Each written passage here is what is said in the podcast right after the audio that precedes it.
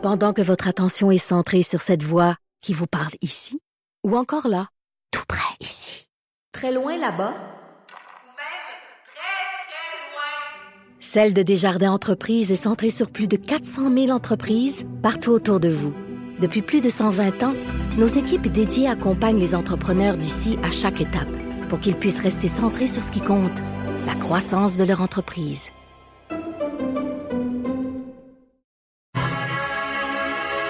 Je comprends à quel point les gens sont euh, préoccupés et même inquiets par rapport à cette situation. Euh, nous allons continuer de travailler d'arrache-pied. Jonathan Trudeau. Joe, Trudeau et Maude Boutet. Franchement dit. Cube, Radio. Bon mardi, aujourd'hui on est le 18 février 2020. Mon nom est Jonathan Trudeau. Bienvenue dans Franchement dit. Bienvenue à Cube Radio. Bonjour, Maude Boutet. Salut, bon matin. Comment vas-tu? Ça va bien, toi? hein? Ça va bien. Écoute, as-tu été rassuré par les propos de ton premier ministre canadien qui, euh, qui fait preuve le bout de beaucoup d'appels? On, on sent toute sa détermination à, à régler ce maudit dossier-là qui traîne en longueur. Il, est- il est- il est bon. Ah, je me sens en sécurité, mon, là. Mon petit cœur, là, il est bien, il est au chaud. Il est réconforté. Ah oui? Ouais. Non, Tu pas te tant. sens bien quand, quand, quand Justin euh, tente de te rassurer? Pas tant, Eh non, mais non. c'est hey, Sérieusement, c'est là. un gouvernement de mollassons. C'est un gouvernement de mollassons incapable de régler cette crise-là. Je trouve ça carrément épouvantable. Plus ça va, là, chaque jour qui passe, me décourage un peu davantage. Puis là, hier, on se dit, euh, oh, OK, bon, ben là, ils se sont réveillés. Là. Euh, Justin Trudeau a décidé que, c'est ça, il a annulé son, son petit voyage euh, à la Barbade et de retour au pays. Puis là, convoque une réunion d'urgence. Puis là, pendant 90 minutes, ça parle. Puis là, au sortir de ça, à rien. Niet, On travaille d'arrache-pied. OK, vous avez travaillé là, d'arrache-pied pendant comme toute la journée. Pouvez-vous nous dire ce qui s'est passé, mettons? On a-tu une Ah. première piste de solution en vue, là? Eh, mettons, là, on la voit, là, on l'explore. Y a-tu ça au moins? Y a-tu quelque pas. chose? Mais la meilleure citation revient à notre invité qu'on va recevoir tout à l'heure et je vais, euh, je vais, je vais la lui laisser, là, mais la meilleure citation lui revient à M. Pierre Delbecq qu'on va recevoir tout à l'heure. Donc, ils seront là- il sera pas en entrevue avec nous tout Oh à l'heure, non. finalement. Excusez, j'ai pas suivi, moi. J'ai manqué un bout, j'étais sûre qu'on y parlait encore.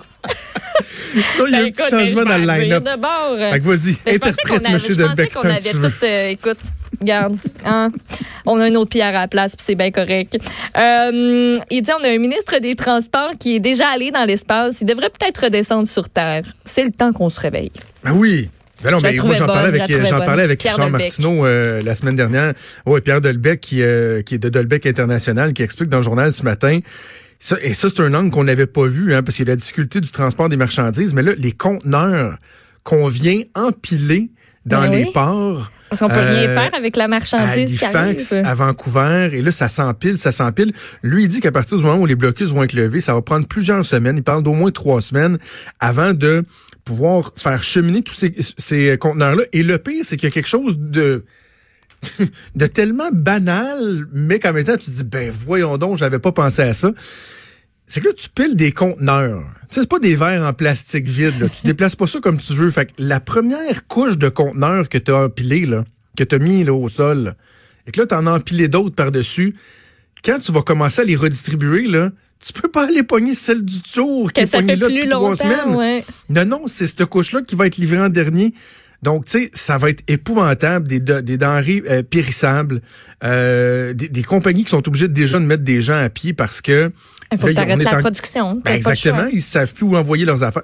C'est épouvantable. Puis pendant ce temps-là, ce gouvernement-là se pogne le beigne, incapable de faire preuve d'un- d'une once de fermeté. Tu sais, le ministre Miller, là, je l'ai entendu dans une entrevue condescendant comme ça se peut pas, là.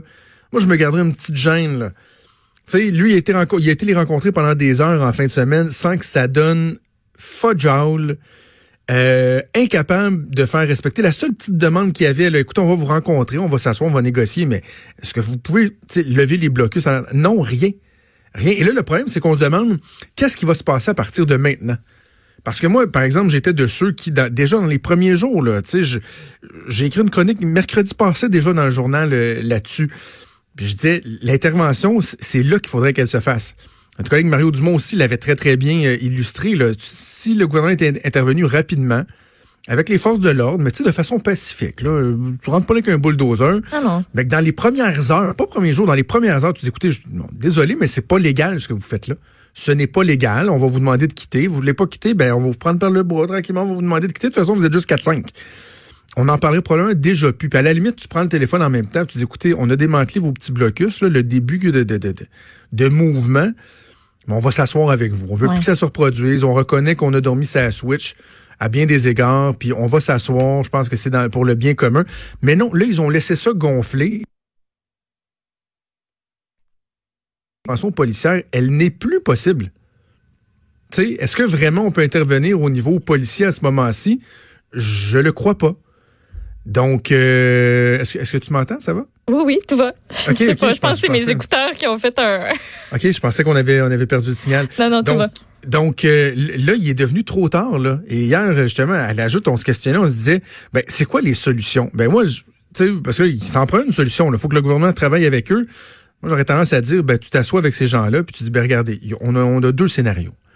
Le premier scénario, c'est que vous obtempérez, vous levez les blocus et rapidement on s'assoit ensemble avec un échéancier, une date limite, des objectifs à atteindre et on va tout faire pour que ça marche. Puis on va livrer la marchandise. Ça, c'est l'option 1.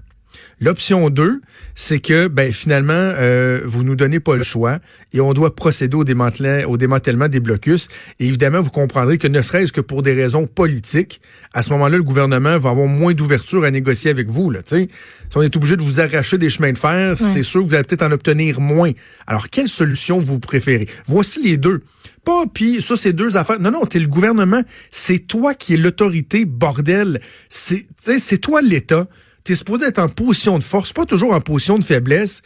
D'avoir un ministre responsable des services autochtones qui dit Euh, Je vais vous rencontrer en fin de semaine, mais ce serait bien si vous pouviez lever les blocus. Euh, qu- quoi? Non, non? Vous, vous voulez pas? Oh, Caroline. Ben, OK, je m'en viens quand même. T'sais, ça, c'est ce qu'on a, là, le gouvernement de Mollasson, Ouais. même pas capable de faire respecter une seule Christie de condition. Pendant ce temps-là, l'économie est paralysée. C'est pas compliqué, là. Deux alternatives. La méthode douce, collaboration, main dans la main, vous levez les blocus, on travaille ensemble, on se met des livrables. Ou sinon, c'est l'autre technique qui va être moins rentable. Tu sais, je je vais faire un parallèle avec les, lois spéciales. On a déjà vu des fois des gouvernements négocier avec euh, une entité ou une autre, et là, d'offrir, juste pour être clair dans mon exemple, je vais n'importe, dire n'importe quoi, mettons, offre des, euh, augmentations de salaire de 10% sur 5 ans, OK? Si on est au bout des négociations, rendu à 10% sur 5 ans, puis ça, ça débloque pas. Ouais. Le gouvernement décide d'aller en loi spéciale, et dans la loi spéciale, ben, il met 7% sur 5 ans. Et là, les gens vont dire, ben voyons, c'est donc bien épouvantable, il était prêt à donner 10% sur 5 ans. Comment ça se fait que finalement, il donne 7 Ben parce que tu as voulu te rendre à la loi spéciale. C'est pas parce que sinon le réflexe serait toujours de dire bon on va se rendre jusqu'au bout, tu sais. Ouais. Enfin, on va être sûr d'avoir Ben le oui. maximum, on va se rendre jusqu'au bout.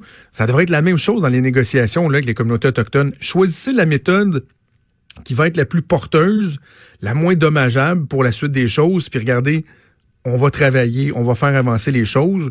À défaut ça, de quoi, ben, ce sera l'autre option. Puis l'autre option, ben, on va en donner moins. Tu sais, tu l'as dit, la moins dommageable. Tu sais, les dommages sont, sont faits, là. Puis pas à peu près. Exact. Puis si on veut pas qu'il y en ait plus, ben c'est pas mal là que ça se passe. Parce que plus Exact. tu laisses ça traîner, c'est sûr que ça donnera rien de bon. C'est épouvantable. Mm. Je trouve ça. euh, c'est- et et c'est les conséquences que ça a. là. Tu sais, Puis euh, heureux, j'ai envie de dire heureusement qu'on est dans une situation d'un gouvernement qui est minoritaire. Euh, donc, si les Canadiens, les Québécois, les Canadiens euh, se rendent compte que ça marchait pas, ben auront l'occasion de faire un autre choix éventuellement, à- plutôt euh, plus tôt que tard.